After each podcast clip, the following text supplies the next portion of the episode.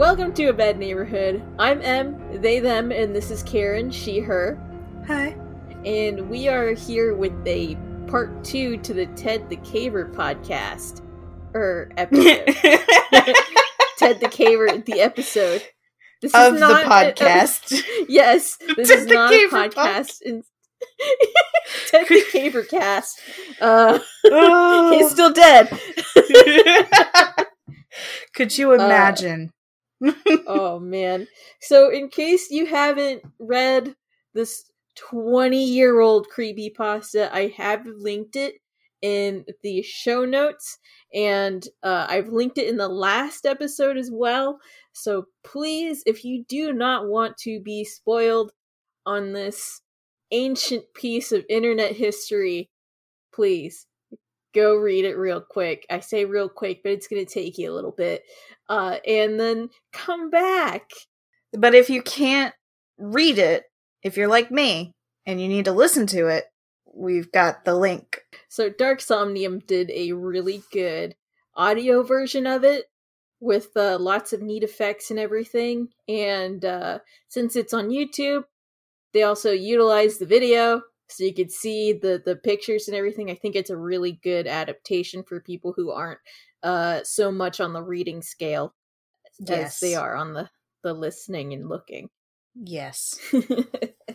I personally, I I mean, I'm assuming that you read it in real time, and I watched and listened to the DarkSomnium video, and that was very compelling. Like it was a very enjoyable experience for me as a, you know, person who enjoys a good scary story. Oh, it was so nice getting your um your play by plays. Oh yeah. So let, let's actually talk a little bit again, like what is Ted the Caver and like what did we talk about last time? Because uh, last time we ended up talking a lot more about the uh, real world elements of Ted the Caver instead of you know what happens. You know because I didn't want to spoil it for you just yet. I, exactly. I even bleeped it out. Mm-hmm. Mm-hmm. I bleeped it out in real life as well as bleeped it out in in the podcast. In the podcast. It was amazing. Ka ka. Ah, ah. That's a real noise that I made. What? Oh, it's me. Ted the Caver. Like I mentioned, it is a 20 year old story on a basic Internet 1.0 Angelfire website, and everything is basic layout, basic presentation. it's very straightforward, and it, it sort of outlines the current what's the word for it? The the current creepy pasta structure that we see often today. So hmm. usually what that looks like it is someone is presenting you with I was doing this normal thing, and I swear that if I had been told this, I wouldn't believe it, but I experienced it, so I do, and I'm telling it to you as mm-hmm. somebody who has experienced it. Yes. Uh, and then you have, you know, the the sinking into the unknown, as it creeps closer and closer and closer, the activity or the fear or whatever it is starts ramping up, and then uh, oftentimes creepy pasta will have an inconclusive ending, which is what uh, Ted the Caver had, and sometimes it has you know these unusual things happening in relation to the event in question. So Ted the Caver uh, it's a really, really long air quotes, really, really long. It's actually very short, but it's long. It's short, but it's long. It's a short, it's short. story. It's yeah, a short it's a story. short story. It's long for a creepy pasta. Yes, long for a creepy pasta. Definitely not a novella. Definitely a short story. I would consider it. Yeah, it's definitely short story.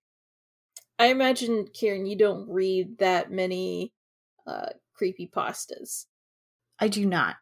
No, no.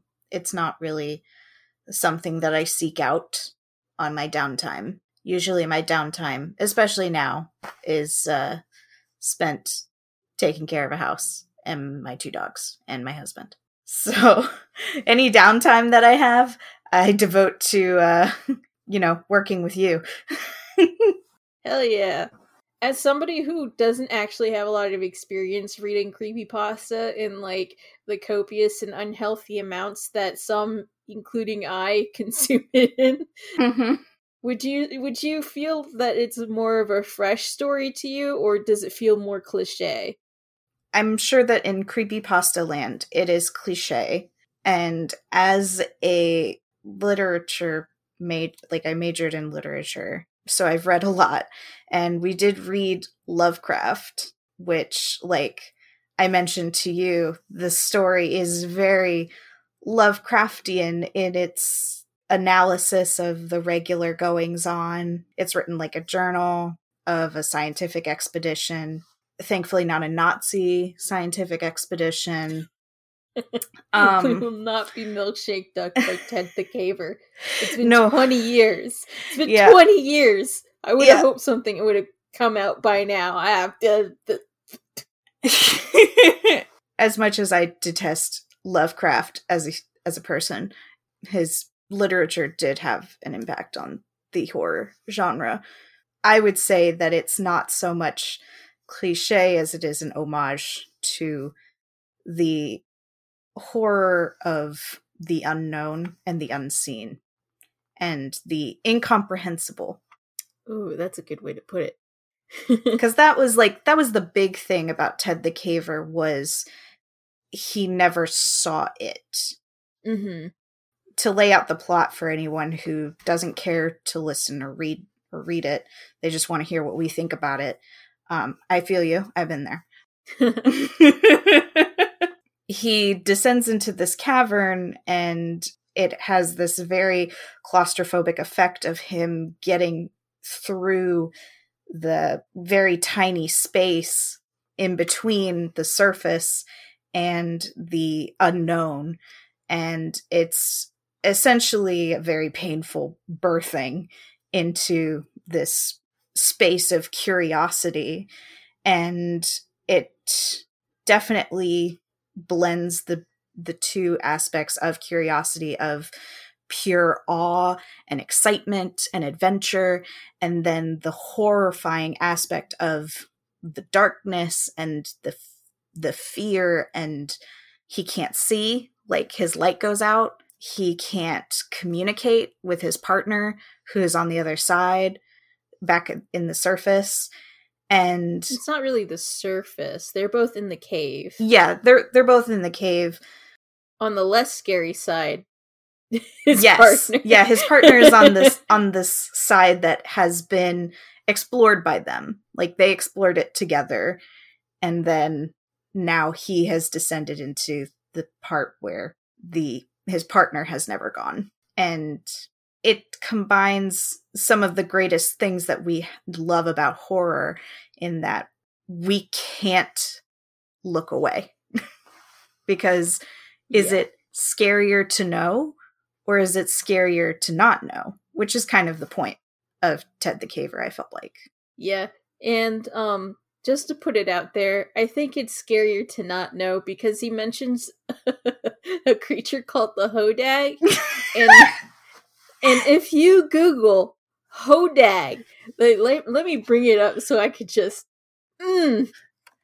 Hodag. I just. Like my very first Google search of it. It's so cute. Like, I'm sure that's not what his intention was, but golly. like, Google the Hodag, and all of a sudden, you're not scared of it anymore. I'm not yeah. scared of the hodag. It, it's like I uh, mean, it's like the bulldog form of a dragon. Yeah, it's like honestly, it's like a cartoon. It's a cartoon monster. I just love it. Yeah, it, it, it's it's it's beautiful. Actually, I like like you've never seen the Dragon Prince, right? No, I have not. Oh my god! Somebody literally drew. A- Sorry. one second, one second, one second. It's a what? bulldog drink. It's a bulldog hodag. Oh dag. Oh, my god. Oh, it's so funny. Because when I looked it up immediately, and I know that's not their intention, but immediately my first thought was bait from the Dragon Prince, which is their pet. Oh my oh god, oh my it's gosh, a, it's you're right. It's like a spiky taloned bait. I also, you know what? It, it's it's interesting you say it's like a a birthing, and when you think about it, you're like, uh, oh shit, that that may or may not. You could interpret it in that way that uh Floyd's tomb is literally birthing Ted or unbirthing. I don't know, like which one would be scarier. Yeah, I mean that's kind of the the thing about birth, rebirth. It's like I mean the idea is, is that he's he's going through this really tight cavern, so that is a that is a birth, and he comes out and he's filled with curiosity and excitement, and then he has to go back and experience like life away from the the cave, but all he wants to do is go out and experience more of the unknown. And so he keeps going back. And then the final time he goes back, spoiler alert, he, he doesn't come back. I don't know. I'm I'm always looking for the uh story of life in a story where it's like your childhood, your teens, adult, death. I mean, that's a good thing to look for when you're looking at the, the structure of stories in the first place. So whether or not it's intended, a lot of people use symbolism, uh, mm-hmm. and it comes across in strange ways. Of course, we can't say for sure what the original author's intent was, except to write a scary story. And if if you think about it in more of a literary fashion, it's actually really fascinating in under that lens. So you consider the the main cave area sort of the womb, and then they go through Floyd's tomb mm-hmm. and get birthed out into this new curiosity, but they keep going back and then obsessing over this thing. Because the first time Ted actually emerges into this space, it, nothing bad happens to him. Yeah. It's great. It's fantastic. There are some things that he doesn't understand, but uh he he's thrilled to eventually come back and bring people with him and then he goes back to safety and then he comes back with a friend and he's not the one who's actually experiencing this. He gets hurt and then this friend comes back and whatever it is that happened in there to Joe, which is the friend, it changed him. Mm-hmm. Yeah. And whether or not it's sort of the, the the idea of maybe being birthed and then returning to mm-hmm. if if we if we want to go in the sexual direction, you know. Mm. Mm-hmm. Yeah we always want to go there. yeah, like they become obsessed with returning.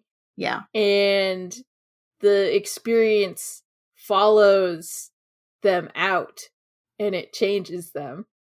Yeah. Granted, not in a great way. But no. that that's where my my my bit kind of falls apart. Yeah, I have a I have a hard time for a lot of horror we can find sexuality as like a big theme in horror but for this one it was kind of like uh, I, I didn't really see any of it um except for when he said of course the reason that he like came back and or or something like that the reason he kept going on him and b like the reason they kept like hammering away at this thing and they were like he's like i really had no other explanation for it except for testosterone and I was like, oof. All right. and I that mean... I mean that's a pretty obvious like that's a pretty obvious one where he was like, yeah, I'm going to I'm going to just point at this here and say, yes, this is what it is and uh move right on and and it's like for me, I guess less about sexuality even though you know we're always the looking very, for sexuality. the very obvious, like the It's more- vagina. yeah, said. yeah, yeah. The constant drilling into this whole like, it's very obviously sexual. Um, I'm five. yeah, I mean, but seriously, like this is the thing that they do in horror genres, and like not horror alone. Like Star Wars did it, so it's everywhere. I mean, some aspect of sexuality is present in most of most people's experiences. Yes, Just the human experience. Yes, Uh, so I think it, it would be something very recognizable. yeah. And I I would say that you know uh, an argument can be made to discuss the sexual nature of Ted the Caver, but I'm gonna I'm gonna focus more on the the aspect of like curiosity because I think that is the big theme of Yeah. Ted the Caver is just the double-edged sword of curiosity. Yeah, sometimes curiosity could go too far. Yes. Uh, it's it's like when you go into the bad parts of the internet and you see they have something there. They're like only click through if you're ready to go, and you click through. And you're like, "Why I really shouldn't have done that." Oh, I've seen some horrible things. You don't like. Oh, the things that people do with insects. It's just. Yep. ugh. I'm I'm good. I'm good. For me, I know it's weird, but I read it like because he ended on such a hopeful note. It's just really funny to me because I think of the idea of a, ascension more so than death. It's weird because he he goes back to like his final entry is me, Joe and B are going back to the cave. We're going to go and see what it is, confront this like f- like I've got my gun, I've got my knives, I've got rope for days, I've got this that everything. I've got everything I need. I'm ready to go. I want closure.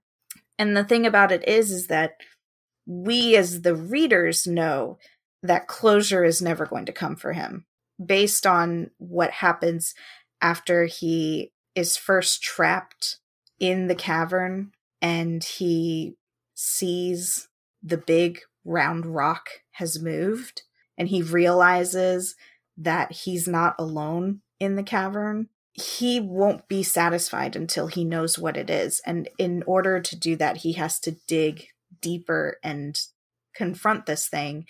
There's a weird power in that hmm because he's going to face his death. We know that.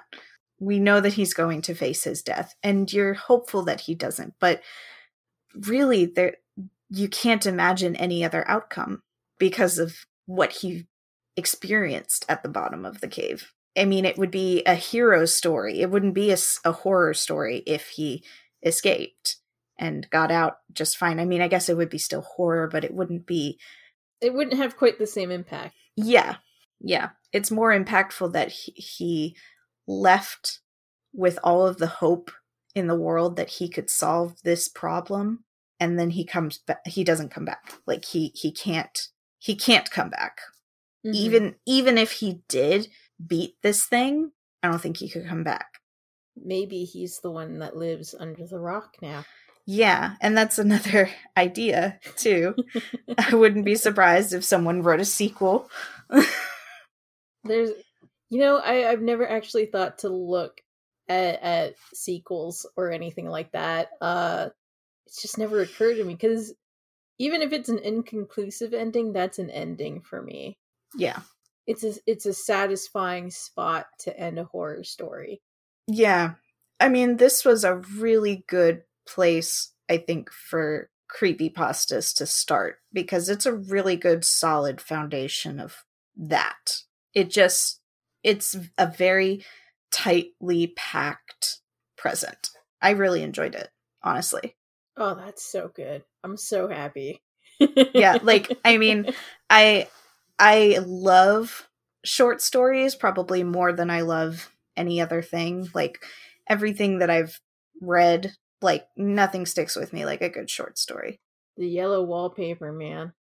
Yeah, even the Goblin Market too. I've not read that. It's a poem. It was weird because I was in college and and I read it and I was like, this is funny. Like, am I crazy? This is funny because I'm reading it down. I want to read this. It's so sexual. It's by a woman. Yeah, it's by Christina Rossetti, and she like experienced sex work. Like she not herself, but she experienced life around sex workers in her time period. And so she viewed the Johns as uh goblins. It's it's just it's really pretty, but it also is I just remember laughing. We got way off topic. That's fine. I'm now. I'm just thinking about history and how much I I, I enjoy archiving it yeah. for no real reason. I don't. I can't. I can't really place exactly why. It's just I have this obsession with uh memorializing and uh preserving information. Yeah. I mean, there's like private collections that librarians and uh, museum curators alike work to keep protected. A good example was the art and manuscripts from the Rohwer and Jerome incarceration camps here in Arkansas. There was a whole grant funded position for like two or three years. The girl who was in charge, she worked to put these pieces on display, not only physically, but also online, like an online catalog for people to, to visit. Oh, that's beautiful. Yeah. And she even made a book too. They worked really hard and it was a really neat project. It was cool because it started around the time that I started and it was super fascinating to watch. Yeah, there's just something about um taking something that a lot of people don't think is really important now and uh making it accessible for the future cuz you know, you you have so much shit and it, it was it was such a common thing to keep journals and shit Yeah. way back when. Now people don't do it so much. We ha- we have uh the constantly moving, constantly shifting internet to put our thoughts out on. Yeah. And Facebook and Twitter have of- become our journals. yeah, pretty much. And the there's a permanence and an impermanence to it Mhm. because we don't have control over actual like where it all goes. Right. Because I mean, I myself have deleted my Twitter account probably three different times, and any thoughts or feelings that I had in between those times are gone forever. If you want to save any of that, you actually have to go through a corporation, not Mhm. just the person. Things that exist are not necessarily your own anymore. For me personally, I've been very much very anal about preserving things that I have. I, I'm working through making digital scans of my sketchbooks and I, I do a lot of stuff with the hard copies and things. Because I I I always see these things that people don't attach any value to. They they take their own thoughts and everything for granted. And then you end up with uh 40 50 years in the future that people actually are interested in knowing how the, like other people thought how other people experienced life and everything like that and i and like we simultaneously have a a rich and easily accessible history right now with Mhm. almost everybody who who has access to the internet and at the same time almost nothing there was, for example, a person near and dear to my heart, and I was very close friends with him for seven years, and we had a falling out, and he scrubbed his entire life from the internet.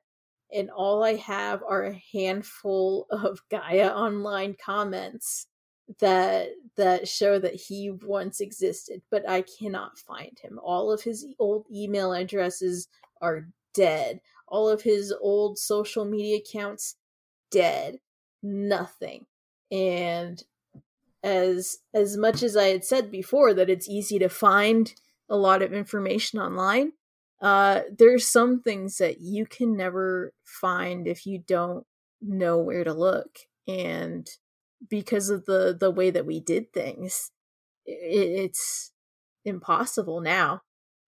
Yeah. And there's like a safety in that, but there's also there's a loss of, you know. Yeah.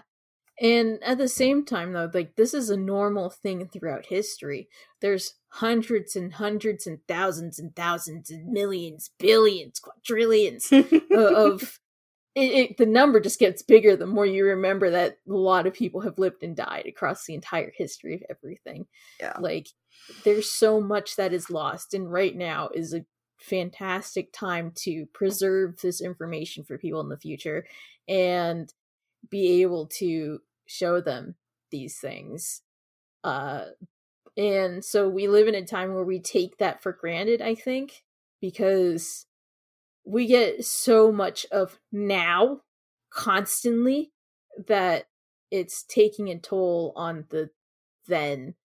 And I think also that's why nostalgia has grown in uh cultural significance, at least in the United States.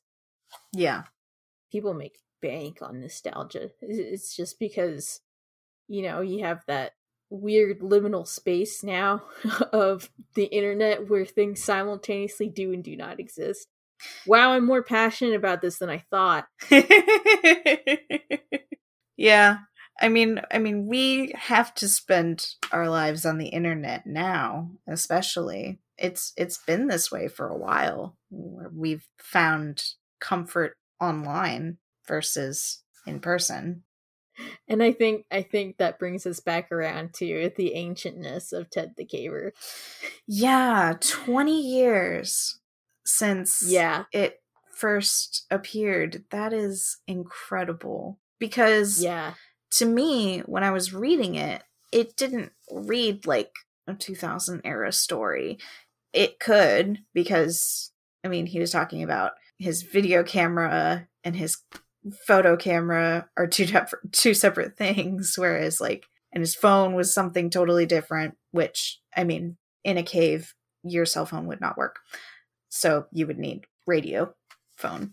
But having them be all these different things, I felt like it was kind of timeless because even explorers, they were like, uh, When you're out in the field, you regress in technology. yeah, yeah. It's hard to explain how to me it felt timeless because I feel like the idea of capturing something and you know that it's safe. And then when you get back to the place where you are physically safe and the evidence is all gone, that's a very common thing in horror Mm-hmm. and other literature as well. Yeah, I think there's also a a certain charm to it that um you you don't get as often these days. I mean, maybe it's noticed more these days, but a failure to capture a moment or preserve something for the future. The the inability for him to record his findings physically for B is uh kind of something we feel more than ever now because we literally walk around with recording devices on us at all times. Yeah. So if we miss a moment, that feels more like we're missing it. Yeah. It's FOMO to the max, yo. What does that mean? Fear of missing out. Oh, that was uh, the whole thing about Fyre. Fyre. What? the Fyre Festival. Oh, right. That was what inspired all those douchebags to go. Fear of missing out. Fear of missing out. and at at risk of sounding like an anti-technology, fire is magic and Thomas Edison is a witch. I mean, Edison is a dick, but yes. Uh, you know, I I do at least sympathize with the idea that maybe not everything is meant to be recorded yeah, and the value is the the experience itself. I think that for Ted the Caver, it was less that the uh, experience needing to be captured to like make sure that he felt it versus this could not be captured because it is incomprehensible to technology and incomprehensible to you and to anyone outside of this place. Yeah, you uh, you raise a good point. Actually, that brings back the Lovecraft thing. I mean, it's just eldritch horror. I do enjoy it so much. The idea of something so horrendous, like you lose your mind thinking about it or looking at it because I think like I think listening to it he he did kind of get into this whole existential crisis about his existence and he's like I could die in here what would happen to be what he was going through it and he was like I just don't know what to do I mean, there's so many tracks that Ted the Caver could go down. It's is it an eldritch horror? Is it your regular cryptid? Or is it psychological trauma? There's so many things that it could be. And that's what makes it chef's kiss for me. Plus, you know, pepper in the fact that Ted is an unreliable narrator. We don't know anything from the other two perspectives. Right and it's such a good peek into the uh, the history of horror on the internet because I remember when I came across it 20 years ago. Oh my goodness. It was when uh, I was fresh and young and and uh, on the google.com when Google had serifs. Oh man. yes. Little baby me going, EVPs, please, to Google. and uh, I did end up finding my way into quite a few forums and um, ghost story places and uh, all all of the stuff that uh, I think some some ghost obsessed horror fanatics would have seen hundreds and thousands of times because you do end up seeing it over and over again and there's countless homages in in different games and media and everything and it's all public domain so people use that shit mm-hmm. Mm-hmm. but i remember actually coming across ted the caver as uh presented as a non-fiction account wow obviously we know that that is not the case. We know that it is a fictional story, and uh, as, as we mentioned in part one, there are two, a minimum of two possible authors, Thomas Lyra and the actual Ted the Caver, if that is uh, actually who he is, because we have no way of confirming that. Mm-hmm. Um, you know so we know without without a doubt now and even if you go back and you look at it it, it's it's something that would be just very easy to write in everything. But I do recall Ted the Caver being presented as a nonfiction account, and I remember people trying to figure out where it was, uh, and everything like that. I did read it after it was all done, so I didn't have the pleasure of actually going step by step with the story, but at the same time, I was um you know, I was using the, this laptop that weighed like eight pounds and lugging it around with me so I could read it and then switching over to to read it on other computers and, and sending it to everybody going look at this look at this um i remember being overwhelmed by the sense that it could be real yeah because being because I was sub ten years old. Yeah, I was gonna say in two thousand one, I I couldn't even imagine. Like Harry Potter and the Chamber of Secrets scared me. Oh my goodness, yeah, like it, it was the time when I was digging into fantasy and everything like that. I had a very rich internal life, and everything was simultaneously real and not to me at the time so seeing seeing an account that so well mimicked reality to me, it was amazing. Yeah. I, I 100% believed that Ted was going to come back. That wow. was my thing. I believed that Ted was going to come back. Oh wow. I had so much hope in my heart. Oh, oh, oh Uh, I, I ended up drifting away from the memory of it over time. So it, it wasn't actually until recently that I thought about it again. Because I, I was, you know, w- once in a while you think about something that influenced you a lot as a as a person and i think ted the caver is one of those for me. Mhm. and I do periodically recall it exists. I go back. Uh, I have actually um, a, a PDF version of it because I, I I do enjoy the story that much, Mhm. and it, it did make that kind of um, impact. And it wasn't actually until uh, I I came across uh, the DarkSomnium reading that I, I decided to return to it again in like the past 10 years so it it's it's so interesting to go back and then realize that this is uh ancient by internet standards and uh when you trace the history of the the internet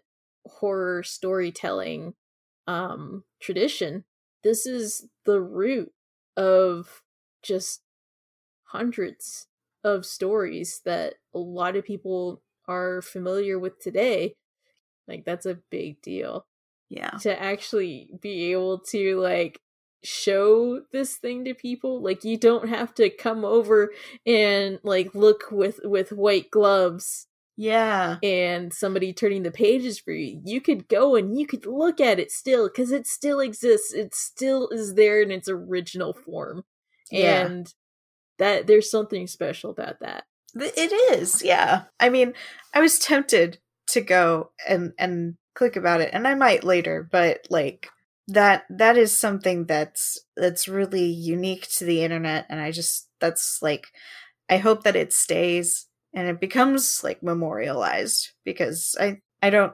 know how big of an impact it has on the internet as a whole, but at least to the creepypasta community, I think that it should be kept safe. It might be faster to read than to listen to because I'm I'm going back to the cave the, the caves the pages um it's only 10 pages but it is a literal wall of text Uh, yeah. So um that's another thing I wanted to say about DarkSomnium was like he made it compelling and interesting to listen to. mm-hmm. If I had to read that on my own, I probably would have been really bored because it is a lot of geology talk. Not geology talk. It's it's a lot of like caver Caving. talk. A lot of caving Yeah. talk. But something about DarkSomnium's voice really kept me engaged. And it wasn't just the sound effects, it wasn't just the constant going of the screen. It was just something in his voice really kept me engaged, and I really appreciated that. So, big shout out to him. He nailed it. the intonation the the the feeling that he lent to it, it it's it's very good he the desperation in his voice that happens as he slowly becomes unraveled is just enough. It's not too much. It got close to the point of being like, okay, I'm a little like unsure about this, but then he like would he just nailed it. Made it a very exciting and I mean, exciting might not be the right word, but it was very like captivating.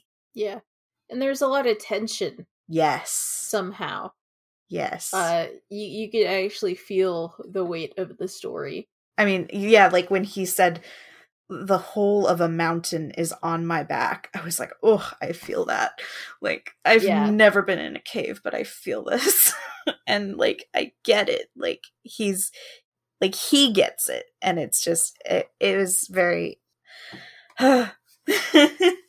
yeah like I, I i've i've listened to a lot of uh creepypasta readers and i actually i've never listened to any of his other videos before uh so i, I i'm probably going to be doing that to be honest um but the the character that he gave to the reading and the attention to detail was something that I super appreciated from the bottom of my heart as somebody obsessed with weird history things.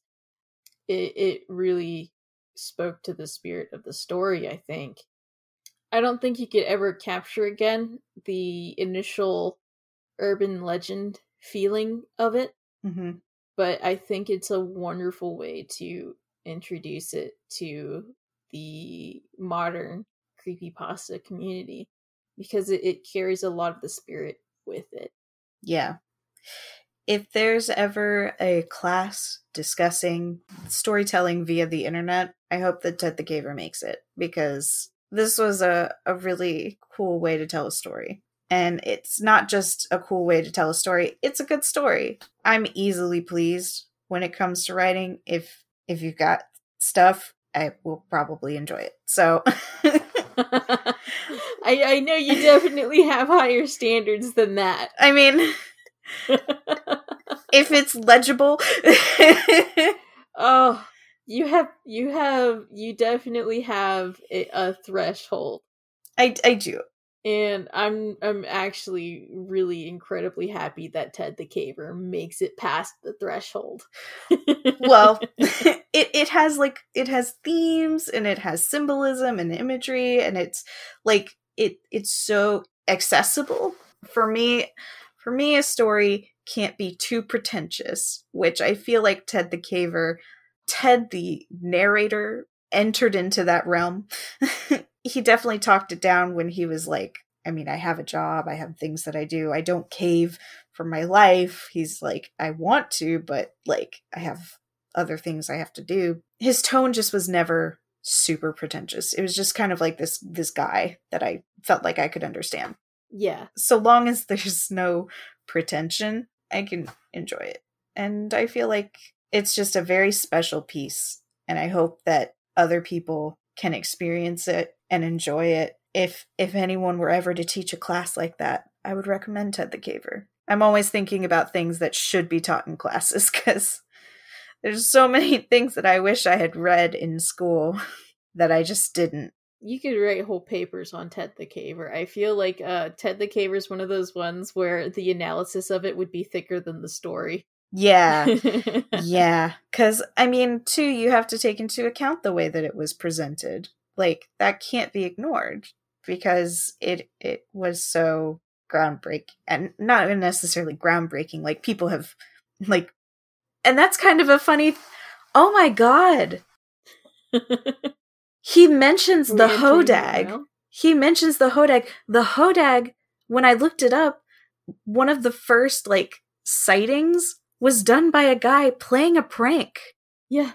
Oh my god. Oh, oh my god oh my god. Oh my god. That is so oh my god that's on the nose. He that's him basically telling you. Oh my god. Oh my god ted. Oh i love picking apart stories and Me too.